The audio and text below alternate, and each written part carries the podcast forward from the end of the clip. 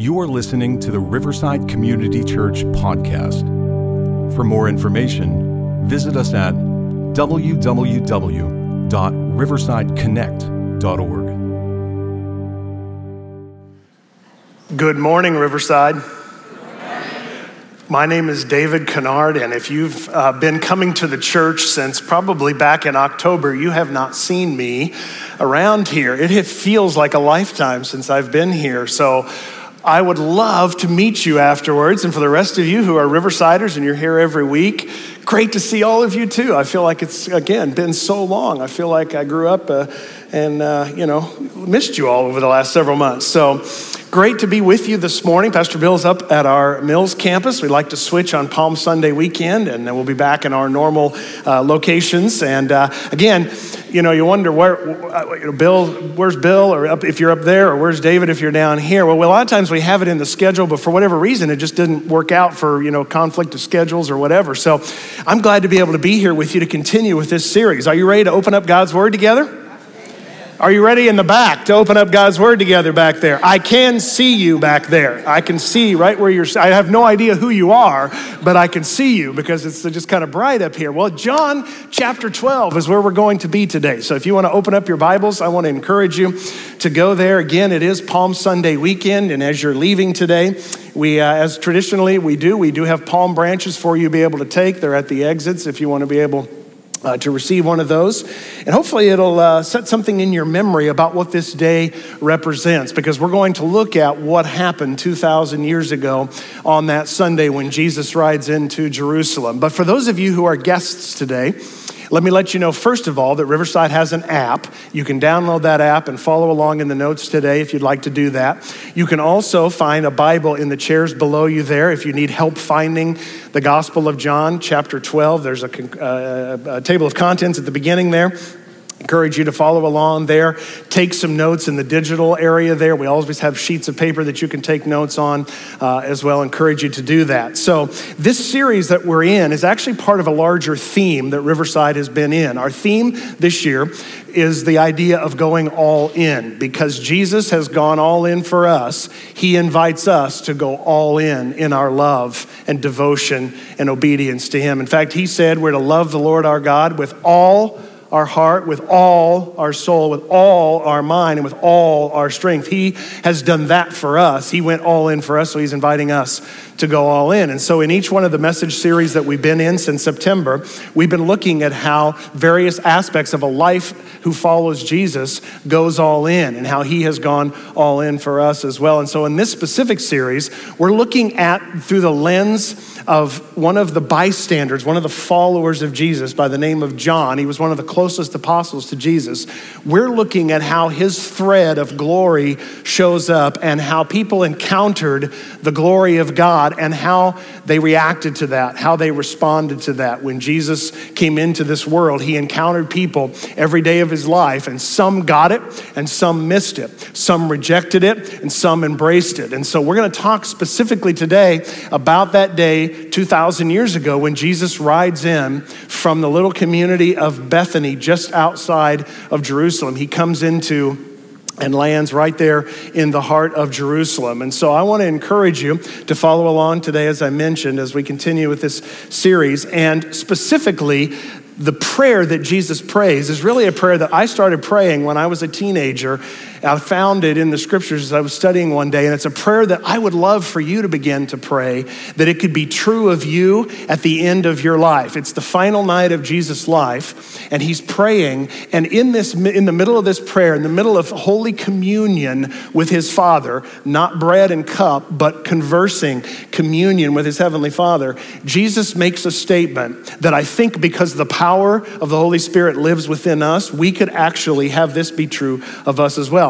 Our work will be different than Jesus, but here's the prayer. Let's put it on the screen. This is where this idea comes from for this specific series. Jesus says this that night. He says, I brought glory to you here on earth by completing all the work you gave me to do.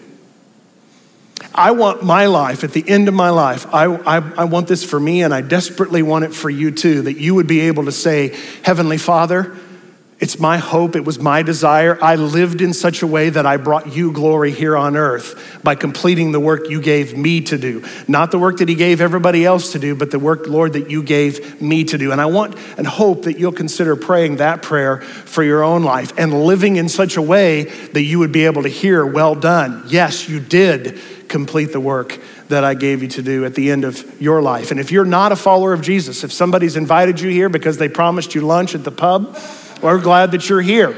If you're not here, if you're like asleep, we're glad you're here. I'm just glad that you're here to be able to hear this. And if you have questions about Jesus, that's why we exist. As Lori mentioned earlier, we're here to help you find and follow Jesus. And so I want to talk today specifically about your response, my response, and definitely the response of the crowd those 2,000 years ago when they encountered glory. And we'll put the question there on the screen. What's your response when you encounter glory? Now, we're going to look at that in just a minute, but let me just tell you, if you didn't know this, that me and a group of the folks here from Riverside from both campuses just returned from Israel. We were there for about a 10 day trip, and I was literally a week ago in the area of Cana, and we were standing in the very place where Jesus is going to come into Jerusalem, where he's going to stand and look over Jerusalem from the Mount of Olives. And we're going to take a look at that in just a few moments. But it is so incredible to be able to share God's word with you today. The, the weeks leading up to our trip, I was studying for this message and for our Easter message, and I was literally thinking to myself, I will never preach the same way these texts because I will have stood in the very locations. So if I cry a bit today, just hang with me. I'm also getting over a very bad cold, so if I hack and cough, just try to forgive me. Can we do that together? Anybody else battling cold? I hear coughing and sickness. Yeah, you get in a plane and you get into a bus with 52 people, and it's a petri dish of just disease and disgustingness, and that's what I brought home. So I'm not, uh, uh, I'm better. I've taken my antibiotics, but you know, still hacking and coughing a little bit. So with that in mind, as I was watching people who were experiencing these things, I think uh, firsthand in Israel, I was wa- watching some people tearing up as they experienced those glory moments in Israel. Others, I watched them just walking by and not even in, in experiencing anything. You know how familiarity breeds contempt. You just are there all the time. Some people were coming from a completely secular experience. They just wanted to come and they just wanted to see and they weren't people of faith. And so, just as people who go to Israel today experience the glory and the splendor of Jesus and the majesty of God the Father in all of those moments and all of those locations, some are excited, some are ambivalent, some are rejecting, some are just completely ignoring the whole experience. Well, that's exactly what we're going to see happen 2,000 years ago with Jesus. So, with that in mind, I take you back to just a few days before the crucifixion. Jesus arrives in Bethany late the, the week before, and he's staying with some very close friends. He's staying with Mary and Martha and Lazarus. In fact, he's just raised Lazarus from the dead a very short time prior to that, and everybody in the area realizes that this guy has the potential to be their Messiah. While they're there in Bethany, Mary anoints Jesus' body. She anoints his feet with oil and in preparation for his burial. And so this is huge. There's a stir. You don't just see somebody raised from the dead every day. And so there had been a miraculous expression of the power and the majesty and the glory of God in that resurrection. And that plays into the fervor that we're going to see here the excitement, the enthusiasm, the passion that the people have for Jesus. I want to show you the picture of um, a map of Bethany, just so you can get it's in your notes as well, just so you can see where it is that we're talking about.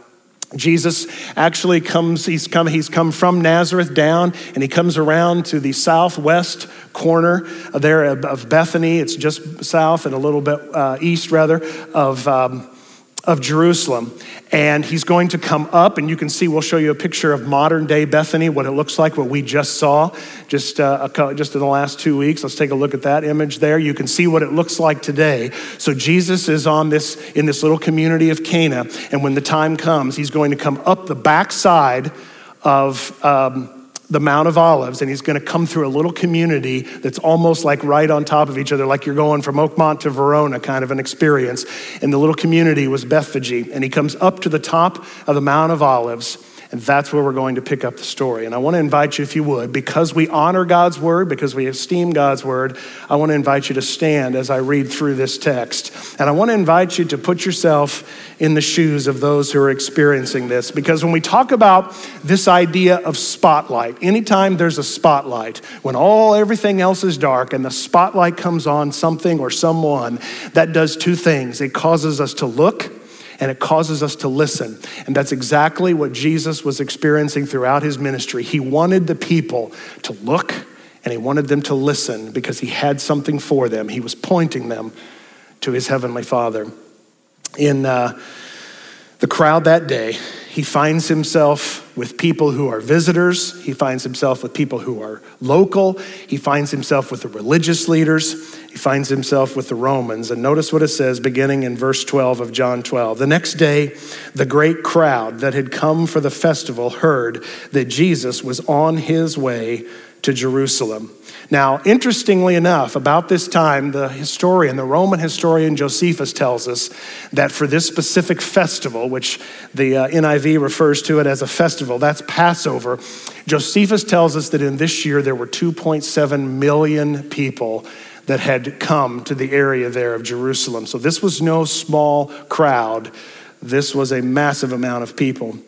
They heard that, Jeru- that he's on his way to Jerusalem and he's planning on entering the eastern gate or the golden gate. And we'll look at that in just a minute. They took palm branches, which is where we get this idea. They grabbed these palm branches and they went out to meet him shouting, and if you guys would help me with this ne- next line, I'd love for you to just enjoy this moment because you're there in the crowd and you're excited that the Messiah is entering. Notice what it says. Let me read it and then we'll say it together. Hosanna. That literally means save us now. Hosanna. Blessed is he who comes in the name of the Lord. Blessed is the King of Israel. Can you say that and like have some passion in your voice, okay? Get excited. If the person next to you didn't stand because they're asleep, just let them sleep. The rest of us will say this with passion. Ready? One, two, three. Hosanna. Blessed is he who comes in the name of the Lord. Blessed is the King of Israel. Praise the Lord. That's exactly what they did that day in the crowds. Jesus, it says, found a young donkey and sat on it, as it is written. And John here connects us to an Old Testament text. So much is happening. We read it with our Western eyes, but there's so much richness here that I want to tie this to in just a few, few minutes. It says, As it is written, do not be afraid, daughter Zion. See, your king is coming, seated on a donkey's colt. At first, his disciples did not understand all this. Now, it's as if John has just removed himself, but how is he so quickly able to say this? Because he was one of the ones who had no idea what was going on. He didn't get it, he didn't understand it. Only after Jesus was what? Glorified. Here's our idea of glory. Only after Jesus was glorified did they recognize or realize that these things had been written about him and these things had been done to him. Father, we all will have a response to glory today. We've had a response over the course of our lives to your glory, to your splendor, to your majesty. I pray that you would help us, no matter where we find ourselves today in our journey of faith, to be able to respond in such a way that it would truly put the spotlight on you. That you would open our eyes, you would open our hearts, you would open our ears, that whatever we brought into this place today, might be able to be left with you, the King of glory. We pray this now in the powerful name of the risen Savior, the Lord Jesus Christ. Amen. You may have a seat. Four responses to glory that we're going to walk through here. Again, Jesus' entrance into Jerusalem was anything but a small affair. It was not quiet. And the palm branches, interestingly enough, when they laid down the palm branches, the palm branches were actually from a completely different feast. They were from the Feast of Tabernacles, and it were a nationalistic symbol of salvation for the Jews. It hadn't always been that way, but back in the Maccabean revolt, back in between 100 and 200 BC, this had become palm branches had become the national symbol of salvation for the Jews. And so they bring this and they lay this in front of him. Salvation was on their mind and certainly on their lips that day. In fact, they, the words that they say when they cry out there to Jesus, the words that you spoke earlier as a congregation, refer back to a psalm, Psalm 118. There's echoes of it there. It's in your notes. Lord, save us, grant us success. Blessed is he who comes in the name of the Lord. From the house of the Lord, we bless you. Interestingly enough, Matthew's gospel tells us that at the end, of the communion experience, the night of Passover, when Jesus leaves the upper room and heads across the Kidron Valley to the Garden of Gethsemane, that they sang a final hymn as they were doing that. And they were singing, most likely, the final Hallel song this would have been that psalm, Psalm 118. So this is incorporated into this, but they're calling out, Lord, save us. When they're, when they're using that simple word, Hosanna, they were declaring to God that they were tired of their oppression, they were tired and through with their corrupt leaders. They were asking for liberty and they were asking for victory. And unfortunately, they were not interested in salvation from their sins. They were interested in salvation from the Romans. And what the crowds missed was an understanding of why Jesus had come. He'd not come to offer them military victory over Rome. You've heard us say this many times before. He came to establish a heavenly kingdom on earth, and he came to conquer the age old enemies of humanity sin, death, hell, and the grave. Jesus was fighting a cosmic battle, bringing irreligious children or rebellious children back into the family of God by making peace with God, not by declaring war on, on Israel's national enemies. Matthew gives us some additional insight into what they cried out that day. It's a messianic title that they use Hosanna to the Son of David. They're declaring him we're looking at you as the Messiah figure. We've been promised that David's reign will never end. And so we're asking for you to be that Messiah. That was what they were declaring to him. And he enters the city with a purpose. Notice what it says that he asked for a young donkey. Jesus came to fulfill prophecy. 500 years earlier, the prophet Zechariah had predicted that the people of Jerusalem would worship the Messiah as their king, but he would not come as they expected. He would arrive in humble circumstances, mounted on a donkey. You'll see it there in Zechariah 9 9. Again, 500 years before. And you can read that on your own. But what was happening there in this moment, instead of coming into town, riding on a horse, which is how the Roman generals would have done it. In that day, when the Roman generals conquered other armies, when they had at least 5,000 enemy combatants that were killed, they threw a huge party for them. And they would come riding in on a horse to declare their supremacy, to declare to the people around them that they were king, they were in authority, they were the commander of their army, and there would be this big fanfare, and everybody would be excited about it running through the Roman streets. But Jesus comes counteractive to that. Counterintuitively, when the king arrives, he comes in intentionally to fulfill prophecy. Everything that Jesus did throughout the course of his life and ministry was always to fulfill every single detail of the Messiah that they had been waiting for. And Zechariah talks about this. He says that you're going to come in, rejoice greatly. See, your king comes to you, righteous and victorious, lowly, riding on a what? On a donkey. It's exactly what Jesus came to do. Interestingly enough, too, his choice of what to ride in on immediately would have taken back his audience to when King Solomon comes in. I'm not going to read the whole text, but we'll put it up on the screen. Notice what happens here in 1 Kings chapter 1. They, uh, Zadok the priest and Nathan the prophet, when it was time, David was done and it was time for Solomon to come in. Notice there in that text, it says that Solomon rode in on David's what? On his mule, on his donkey. And just as Solomon rode in and was declared king, as the son of David, Jesus comes in that day as the final son of David to fulfill the prophetic word. And it's drawing his crowd in to see the connections as to what's going to happen here. Entire life of Jesus is a witness to his humility. The creator of the universe, think all the way back to when his announcement came. The creator of the universe is born not in a castle, but in a cave. His announcement went out to the shepherds, the lowest class in all of Israel, outside, just, just, just above the tax collectors in the minds of the people, but never Never, never, never mistake his meekness for weakness. Jesus was in control. Every choice to be humble was intentional. In fact, I would submit to you that that day, as he rides in, they see him as king. They're wanting to declare him as king, and rightfully so, he was. But he'd already established himself that in the previous sections of the Gospels. He'd already set himself up in that way. My personal belief as I read through this text is that Jesus rides in that day not to declare himself king, but to, but to declare himself Passover lamb. That when he rides in that day, in fact, the day that he rides in, as he sets up his shop there in the area was the day that they would have selected the Passover lambs to be observed until later that week when the Passover lamb would be sacrificed.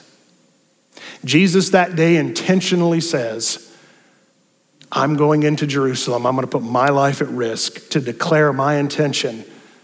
I am their king, but today I come in as your Passover lamb. Mark also records that in addition to the branches, there were garments that were thrown out. Look at what he says there in chapter 11 of his account of the story of Jesus. Many people spread their cloaks on the road. And interestingly enough, according to Old Testament Hebrew scripture and history, it's not uncommon for people when someone of authority, when a king comes in, for them to do this. In fact, it shows for that shows this ruler their respect and their submission to his authority. Notice 841 years before the birth of Christ, King Jehu, that's exactly what they did when he came in. They spread their cloaks. You'll see it in 2 Kings chapter 9 and verse 13. Now, the Pharisees, this isn't lost on them. The religious leaders, if you're new to scripture, kind of the arch enemies of Jesus, were the very people who should not have been the arch enemies of Jesus. They were the religious crowd, they were the teachers, they were the pastors of the day. And there's this conflict constantly because they were jealous, because they wanted to be in control, because they wanted to be in power. Jesus threatened all of that. Notice their reaction to what happens. We've seen how the crowd reacts in this moment. Notice what happens with the, with the uh, Pharisees, beginning in verse 19. I'm sorry, beginning in verse 39 of Luke 19. Some of the Pharisees in the crowd said to Jesus, Teacher, rebuke your disciples. And then Jesus, being a man of the Hebrew scriptures, he yanks a verse right out of Habakkuk chapter 2. And he says, This, I tell you, he replied, if they keep quiet, the stones will cry out. As he approached Jerusalem and saw the city, something happens that you wouldn't have expected to have happened in this moment. It says that he wept over it. And he said, If you, even you, Jerusalem, if you had only known on this day what would bring you peace, but now, now, in this moment, it's hidden from your eyes. So Jesus has left Bethany. He's come through Bethphage. He's up now on the eastern side of the Temple Mount, and he's looking out from the Mount of Olives. And those of you who were with me, you remember all too well. In fact, let me just show you what it looked like that day that we were there. This is the view that Jesus would have had as he looked out that day. It's what it looks like today. Obviously, when he looked at it, there was no Dome of the Rock. Things looked a little different, but you get the general view. This is from the top of the Mount of Olives. Let's go to the next slide. That day, this is what we see today. There's a Jewish cemetery that's down here in the front. Interestingly enough, we learned that there are some of the prophets that are purported to be have been buried in that very um, cemetery. Jesus looks out and he can see the Kidron Valley, and you'll see it in your texts as you're reading perhaps this week in preparation for Passover and for Easter this weekend for Good Friday, and then he's able to see the Garden of Gethsemane. And from that view, he stands and he looks out over everything. And his expression was very different. Let's, let's look at the next slide. His expression, he's, he's looking at the Temple Mount, and he can see all of that. One more. And there's the eastern gate that he knows that he's going to come through. And the scripture says when Jesus ascended to the Father in heaven, he said, I'm going to return just as I came. And the Islamic folks have long ago, many, many, many centuries ago, have sealed that eastern gate off and they've put a Muslim graveyard in front of it in an effort to try to keep the Messiah from being able to return. But at the end of the day, Jesus will come back and that gate will be opened and he'll come back as King of Kings and he'll come back as Lord of Lords. And that day, as he's looking out over the crowd, he sees all of this. Any, any more in this section here? No? Okay. So, that day that Jesus looks out, he starts weeping because he sees all of those things. But in what he's about to say next, no one else could have possibly known it. In fact, if you're not a follower of Jesus yet, if you've not been able to just believe in who Jesus is, who he said he was, I want to invite you to consider what he says next because I believe that it is the greatest one, one uh, outside the resurrection, one of the greatest indicators of the divinity of Jesus and his power and his authority. Here he is in AD 33 making a prophetic claim that 30, 40 years later would come true. He's looking out over the city of Jerusalem that day and he's in tears, much not nothing like what we were experiencing. We were all smiles, we were enjoying the view, we were taking it all in. And some of us were, were very humble by what we were seeing. But for Jesus, he's weeping because he knows what's coming next. He knows and he can hear the screams and he can hear the terror and he knows the massacre and the genocide that's going to come when the Jews rebel around AD 67. And by the time of AD 70, he knows that the Romans will come in and they will completely destroy everything. Listen to what Jesus says next. The days will come upon you when your enemies that's the Romans, will build an embankment against you and encircle you and hem you in on every side. They will dash you to the ground, you and your children within your walls. They will not leave one stone on another because you did not recognize the time of God's coming to you. Now, the people that day, had no idea what Jesus was talking about. They had no concept of what was going to occur. But history tells us that in AD 70, by that time, the Jewish revolt that had taken place, Rome had gotten tired of it. And so they sent generals Vespasian and General Titus, their father and son, and they send, they dispatched them with the 10th legion of the Roman Empire, between 60 and 80,000 Roman troops descend upon Israel and, and upon Palestine there, and they eventually reach Jerusalem.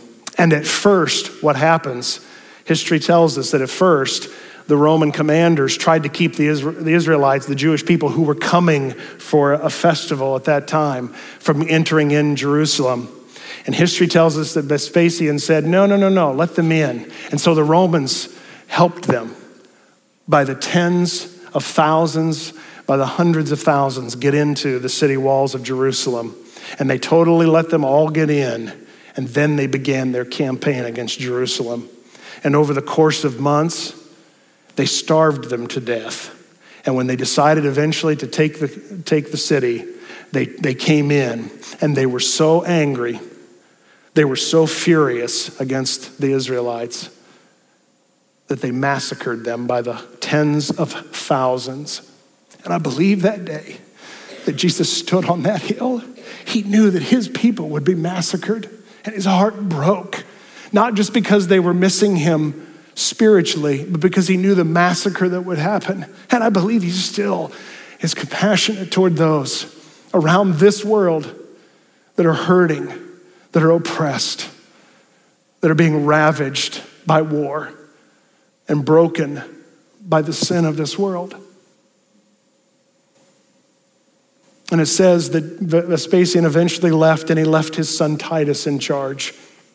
And by the time Titus got to the inner city of Jerusalem, by the time he got to the Temple Mount, when they had gotten up, they literally had to build an embankment up because you don't go to the Temple Mount on equal ground. Everywhere you come, from whatever side, you're going up to Jerusalem. And so they finally get there and they get to the Temple Mount and they begin to burn the fires all over the Temple Mount. And Titus is so angry and he's so venomous that he orders all of his 10th Roman legion to literally tear every rock to the ground. And they grabbed them and they pulled them down. And literally, what Jesus said to the T came true that day.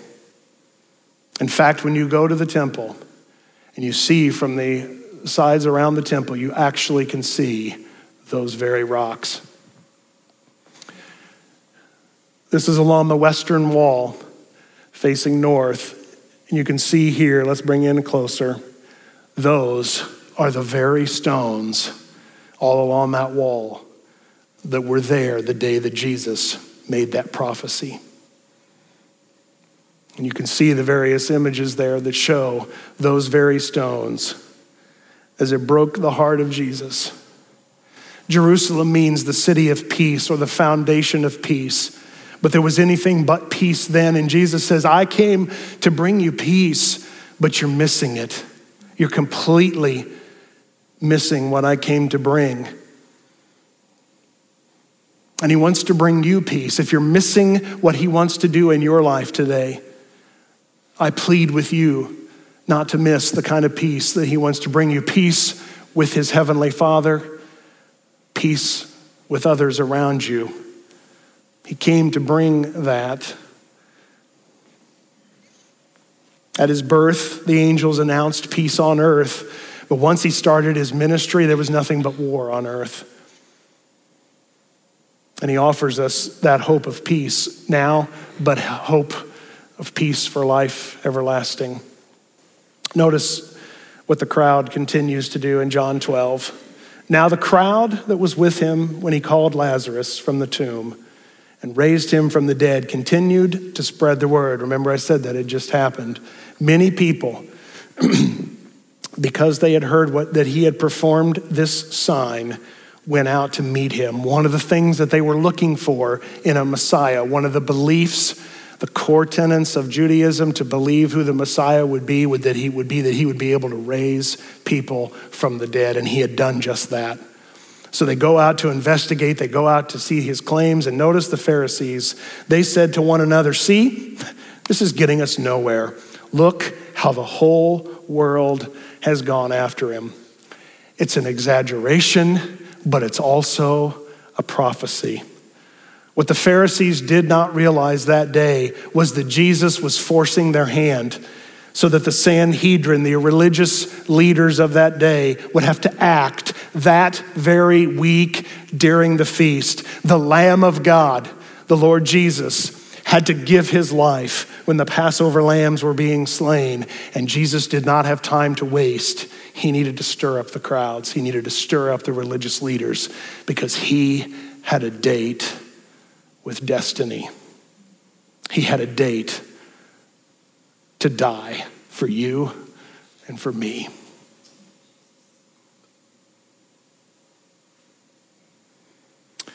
Matthew says that when Jesus entered Jerusalem, the whole city was stirred and asked, Who is this? The crowds answered, This is Jesus, the prophet from Nazareth in Galilee.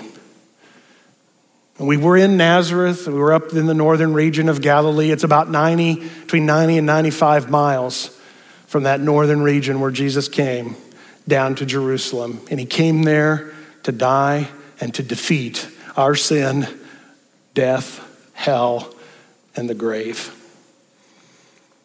And they asked that question Who is this? And it's the same question that you and I have to wrestle with today. Who is this? They had four responses that day. One is the response of Jesus himself. He was the one bringing the glory. Jesus, his response to glory was obedience.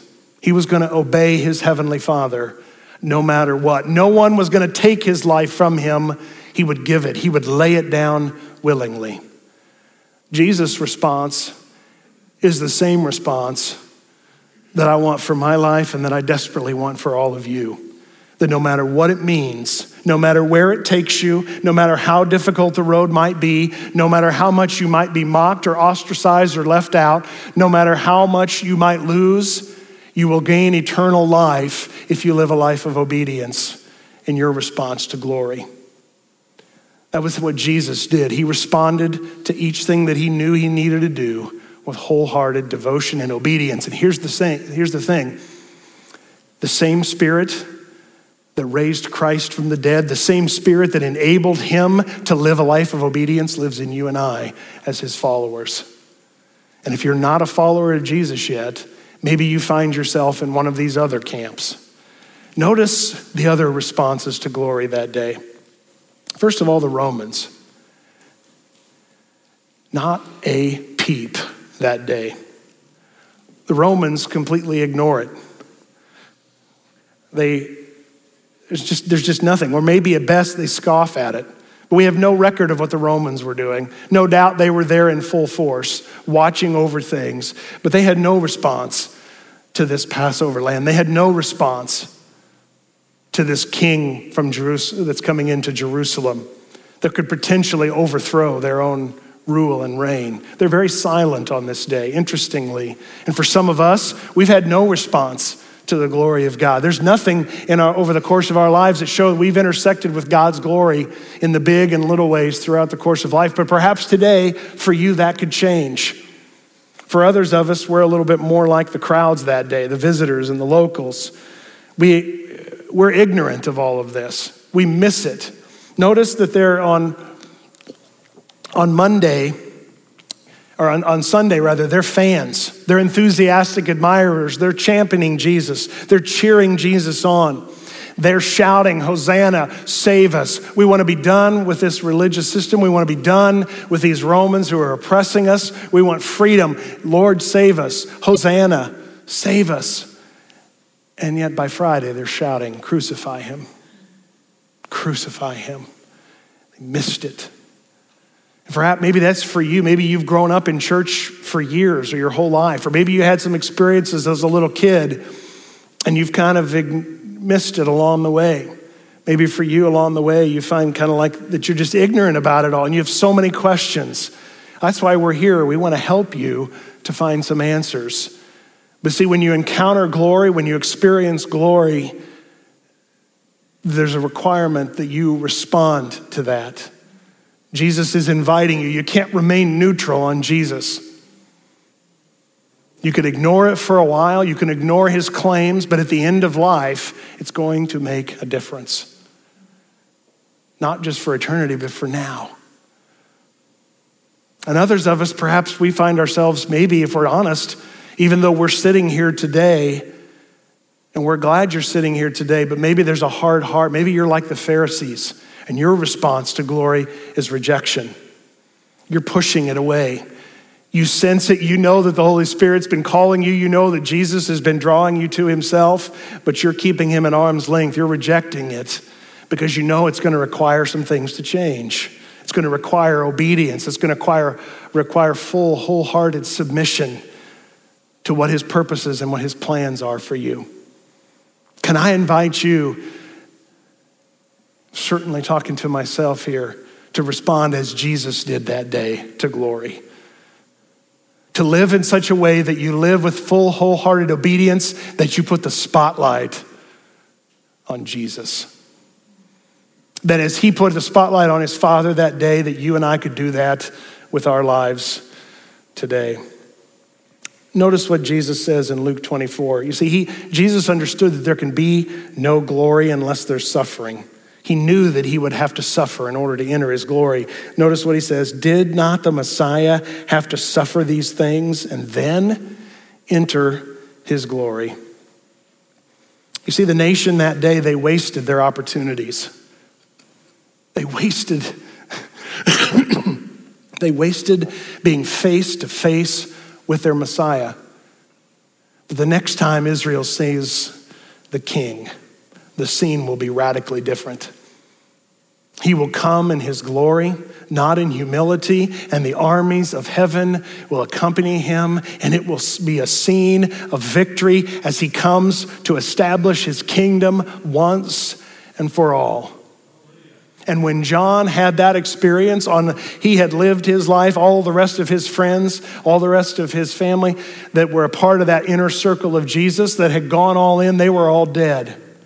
They were all long gone, but John has an encounter with Jesus where Jesus reveals to him things that were happening then, things that would happen in the short term, and things that would happen at the end of time as we know it. And John is on an island exiled to Patmos, and he records some beautiful words that describe to us exactly what it's like when Jesus returns again and in honor, as they will do then. I want to invite you to stand again as the worship team comes and we prepare to respond, I want, to, I want you to look with me at what John says.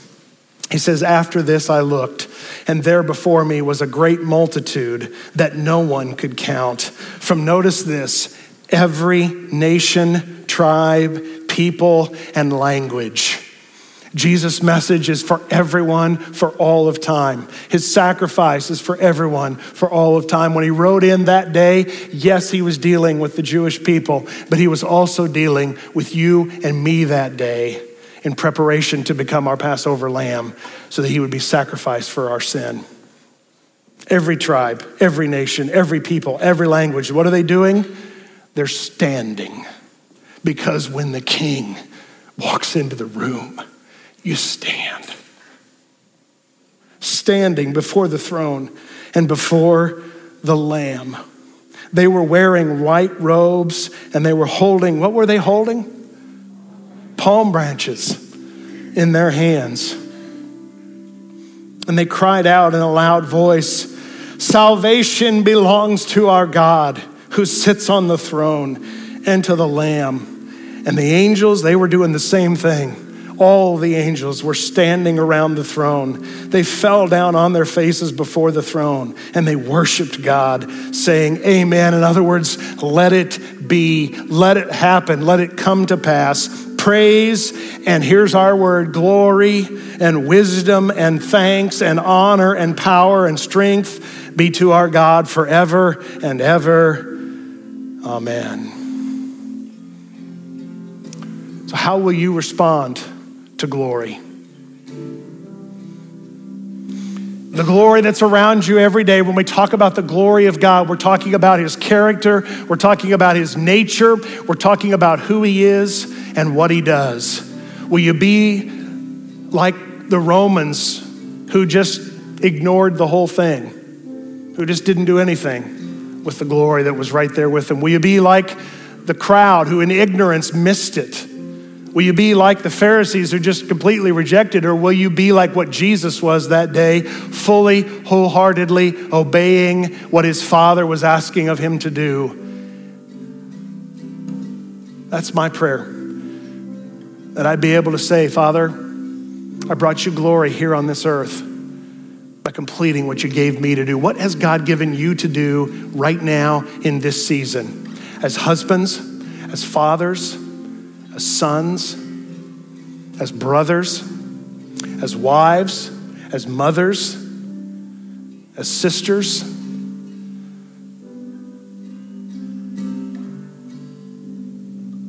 As the professionals that He's called you to be, in the marketplaces that He's put you to be, in the season of retirement that you find yourself in, no matter where you are, on the campus, in the classroom that God has called you to, what is the purpose that He's given you right now in this season of your life? Are you living in such a way that it will spotlight Jesus? That's how I'm going to pray that that would be the same for you and for me, that we would respond with praise and honor and glory and power forever and ever, that our lives might reflect the fact that we're all in. So, Lord, as we stand in honor of you, as we prepare to sing these songs, as we want to seek you for your guidance and your wisdom today. Thank you for leaving these words recorded 2,000 years ago that we might be able to lean into them today, that we might be able to be among those who are counted as faithful and obedient, that we would put the spotlight upon you with our everyday lives. Help us to respond with authentic worship. Help us not to be like those who missed you that day or who rejected you, but instead, Lord, help us to embrace you fully, to draw into a deeper response, to a deeper, wholehearted obedience to your glory, the glory that's all around us. Father, you know how you need to apply this to us. Holy Spirit, as we think and we process and we pray and we sing, would you just wash over us? Would you bring healing and wholeness to those who need it today?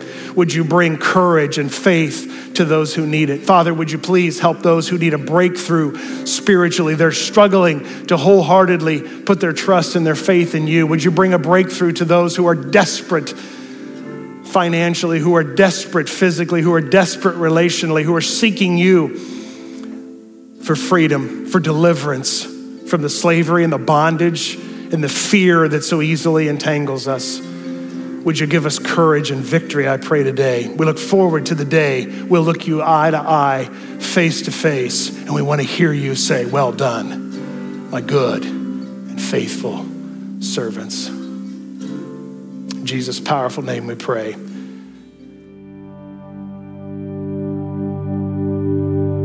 Thank you for listening to the Riverside Community Church podcast. For more information, visit us at www.riversideconnect.org.